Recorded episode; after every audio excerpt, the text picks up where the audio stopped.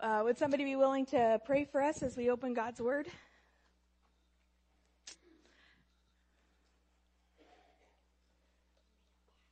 Yeah, it's been a while, Donna. It's good to have you back. Dear Lord, praise be that Pastor Chelsea is a Canadian now, and um, please um,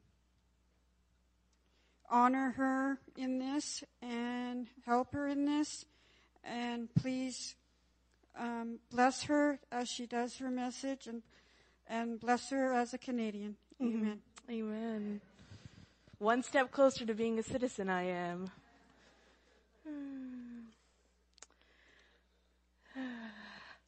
So, uh, if you are going to use a green Bible, the, that are in the corners of our sanctuary here, you're going to turn to the second set of page numbers to the New Testament, to page number 73. Uh, we're going to be reading from John chapter 5, from the beginning of the chapter. And we're starting a new series today on the Sabbath. And I recognize uh, that this series is ending right before I go on sabbatical. Uh, and that was not totally intentional, but I think that it will be good for all of us to be thinking intentionally about what Sabbath means and what God's purposes for it are. So to help us get started, I want everybody to take a minute and I want you to think about uh, what memories are associated for you with the word Sabbath. So for some of us, there's no memory, there's no thought. It's Sabbath? What's the Sabbath? For some of us, it's memories of a lot of rules that we don't want to follow and kept us from having fun. For some of us, it's uh, something someone said to us about what we were doing on the Sabbath. For some of us, it's the Sunday naps we got to take. So just take a minute and think about what your experience or your first thought about the word Sabbath is.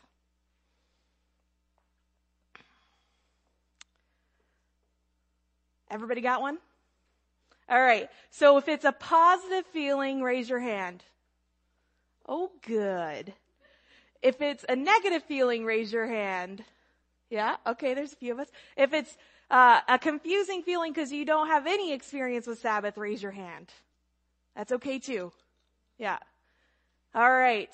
So Sabbath is a command from God to rest. Honor the Sabbath day by keeping it holy, God said. Next week we're going to look at the command part, but today I want to give you an opportunity to frame Sabbath in a new way by looking at what Jesus regularly did on the Sabbath. An overwhelming number of the healings that Jesus performed, the miracles of healing that Jesus performed happened on the Sabbath day. So we're going to read one of those stories from John chapter 5. And I'm going to need, did I bring my water bottle up? Because I'm going to need it.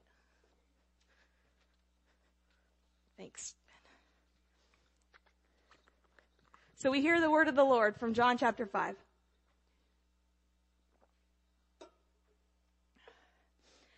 After this, there was a festival of the Jews, and Jesus went up to Jerusalem.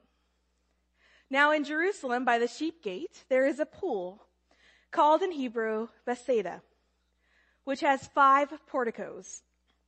And in these lay many invalids, blind, lame, and paralyzed. One man who was there had been ill for 38 years. And when Jesus saw him lying there and knew that he had been there a long time, he said to him, Do you want to be made well. The sick man answered him, Sir, I have no one to put me into the pool when the water is stirred up. And while I am making my way, someone else steps down ahead of me. So just to explain that for a second, the city ran on a cistern water system. And so when cisterns further up had some pressure released, the water in this particular area would move and in Jewish uh, religious culture, moving water is the key. The living water is the key for healing and restoration. So there had become this lore at this particular place that this was a special pool where healing would happen when the living waters moved. And so he says, I can't get into them. Verse 8. Jesus said to him, stand up, take your mat, and walk. At once the man was made well, and he took up his mat and began to walk. Now, that day was a Sabbath. So the Jews said to the man who had been cured, It is a Sabbath. It is not lawful for you to carry your mat. But he answered to them, The man who made me well said to me, Take it up and walk. Take up your mat and walk. And they asked him, Who is the man who said to you, Take it up and walk? Now the man who had been healed did not know who it was, for Jesus had disappeared in the crowd that was there. Later, Jesus found him in the temple and said to him, See, you have been made well. Do not sin anymore, so that nothing worse happens to you. The man went away and told the Jews that it was Jesus who had made him well.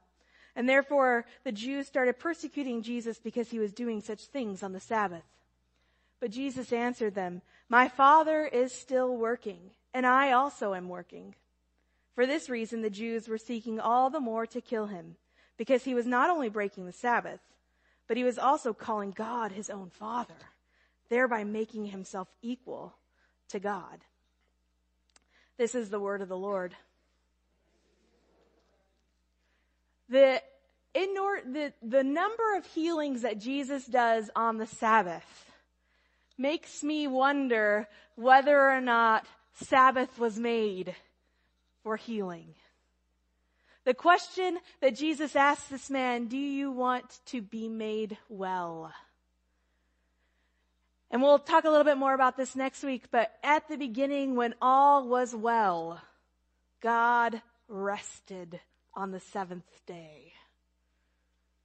And therefore we are to honor the Sabbath day and keep it holy.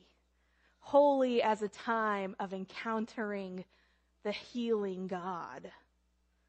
Do you want to be made well? To Jesus, that's what the Sabbath is about.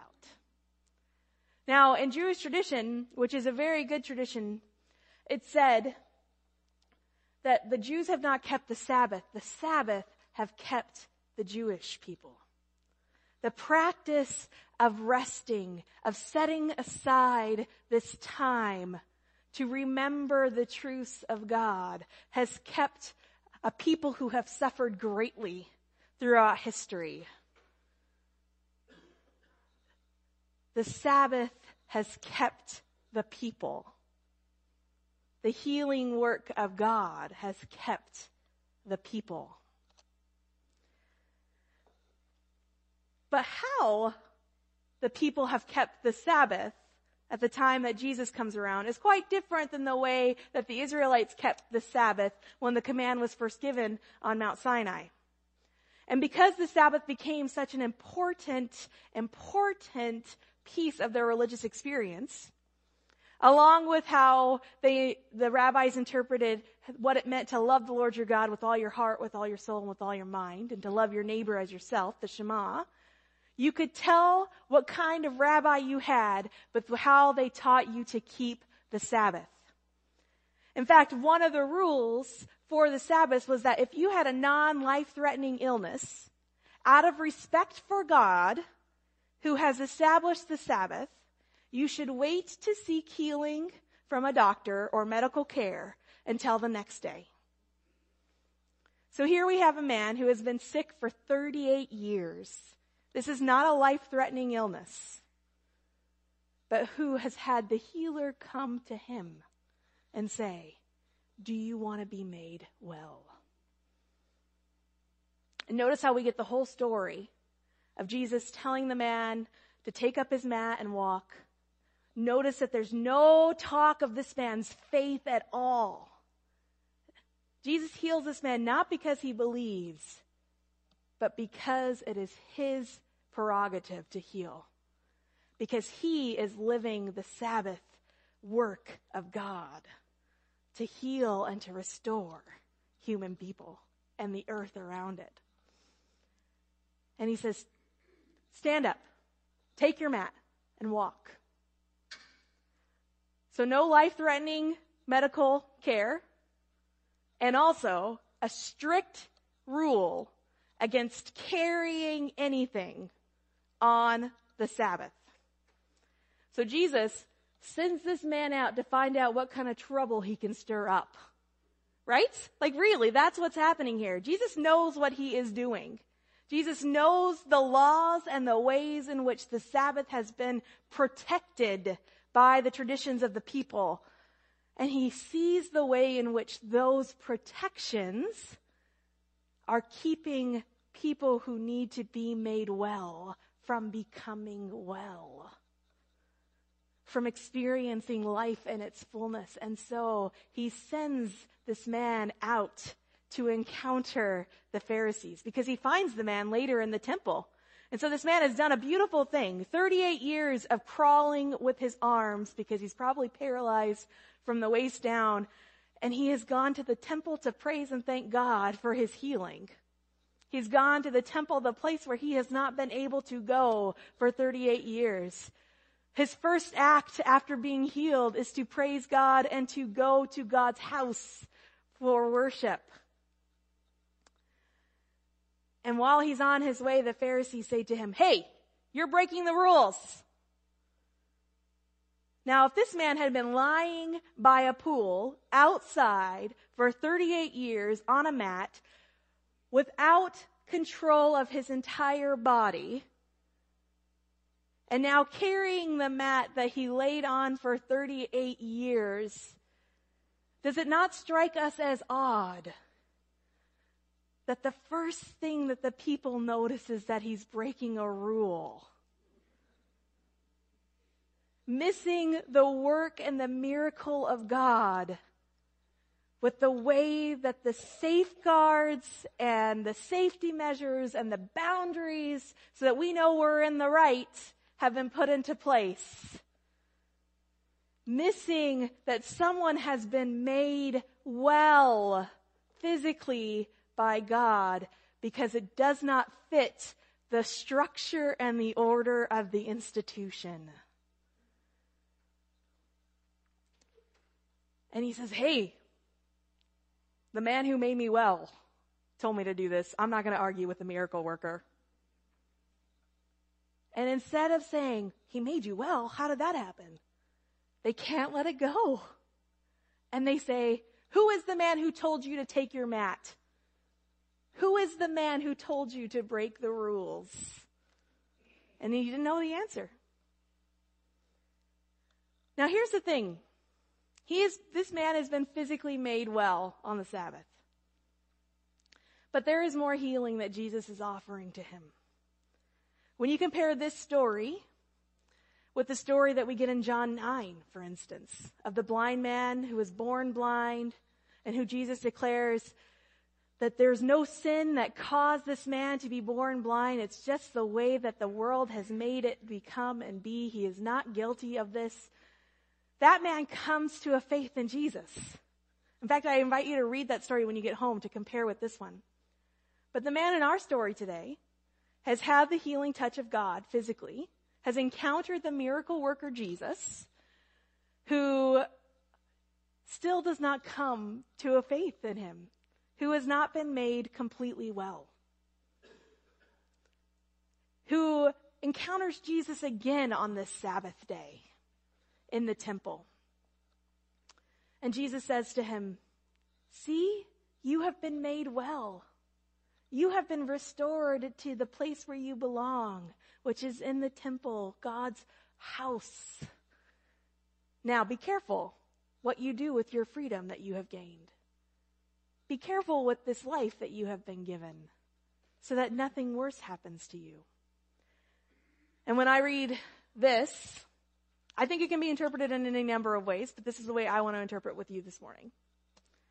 When I read this, I think to myself, if I had been laying on a mat for 38 years without the ability to control my body, there might be a few things I want to try.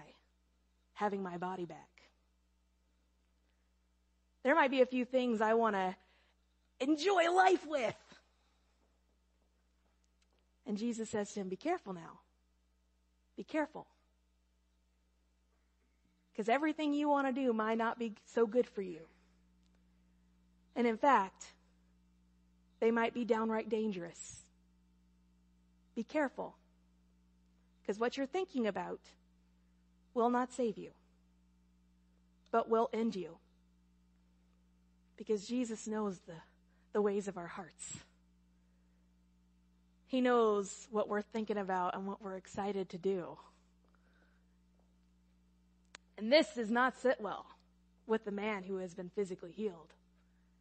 Because unlike the man who has been made born blind but healed by Jesus, who questions who questions the authorities about their rejection of Jesus, this man who has been healed tattles on Jesus.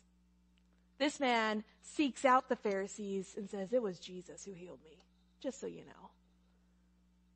I sense a little bitterness when he goes to tell the Pharisees this truth because Jesus has hit on the real healing he needs.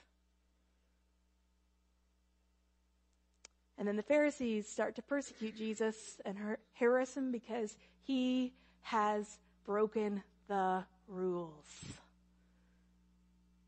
And then Jesus says, I'm going to keep working, friends, because I'm doing the work of my Father, and my Father has not stopped.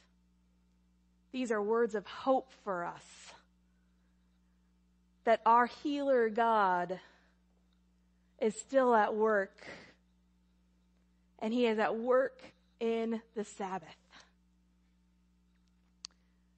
When I look at the lessons that I see from this story about Sabbath, we see the question is, do you want to be made well? Do you want to be made well through the rest that your body receives by not toiling and laboring every day? The rest that the earth receives by not toiling and laboring every day. The rest that your mind and your soul receives by not worrying every day, but taking a rest from that worrying habit of yours.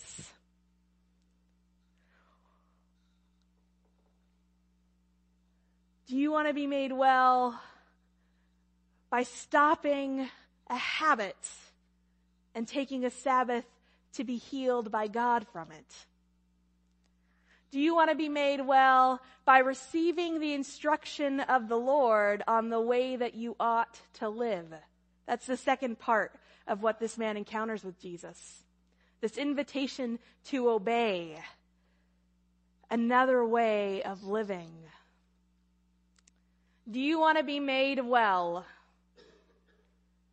by trusting that the ordained way of the world, which is to rest at least a little while in God's presence, will make you well.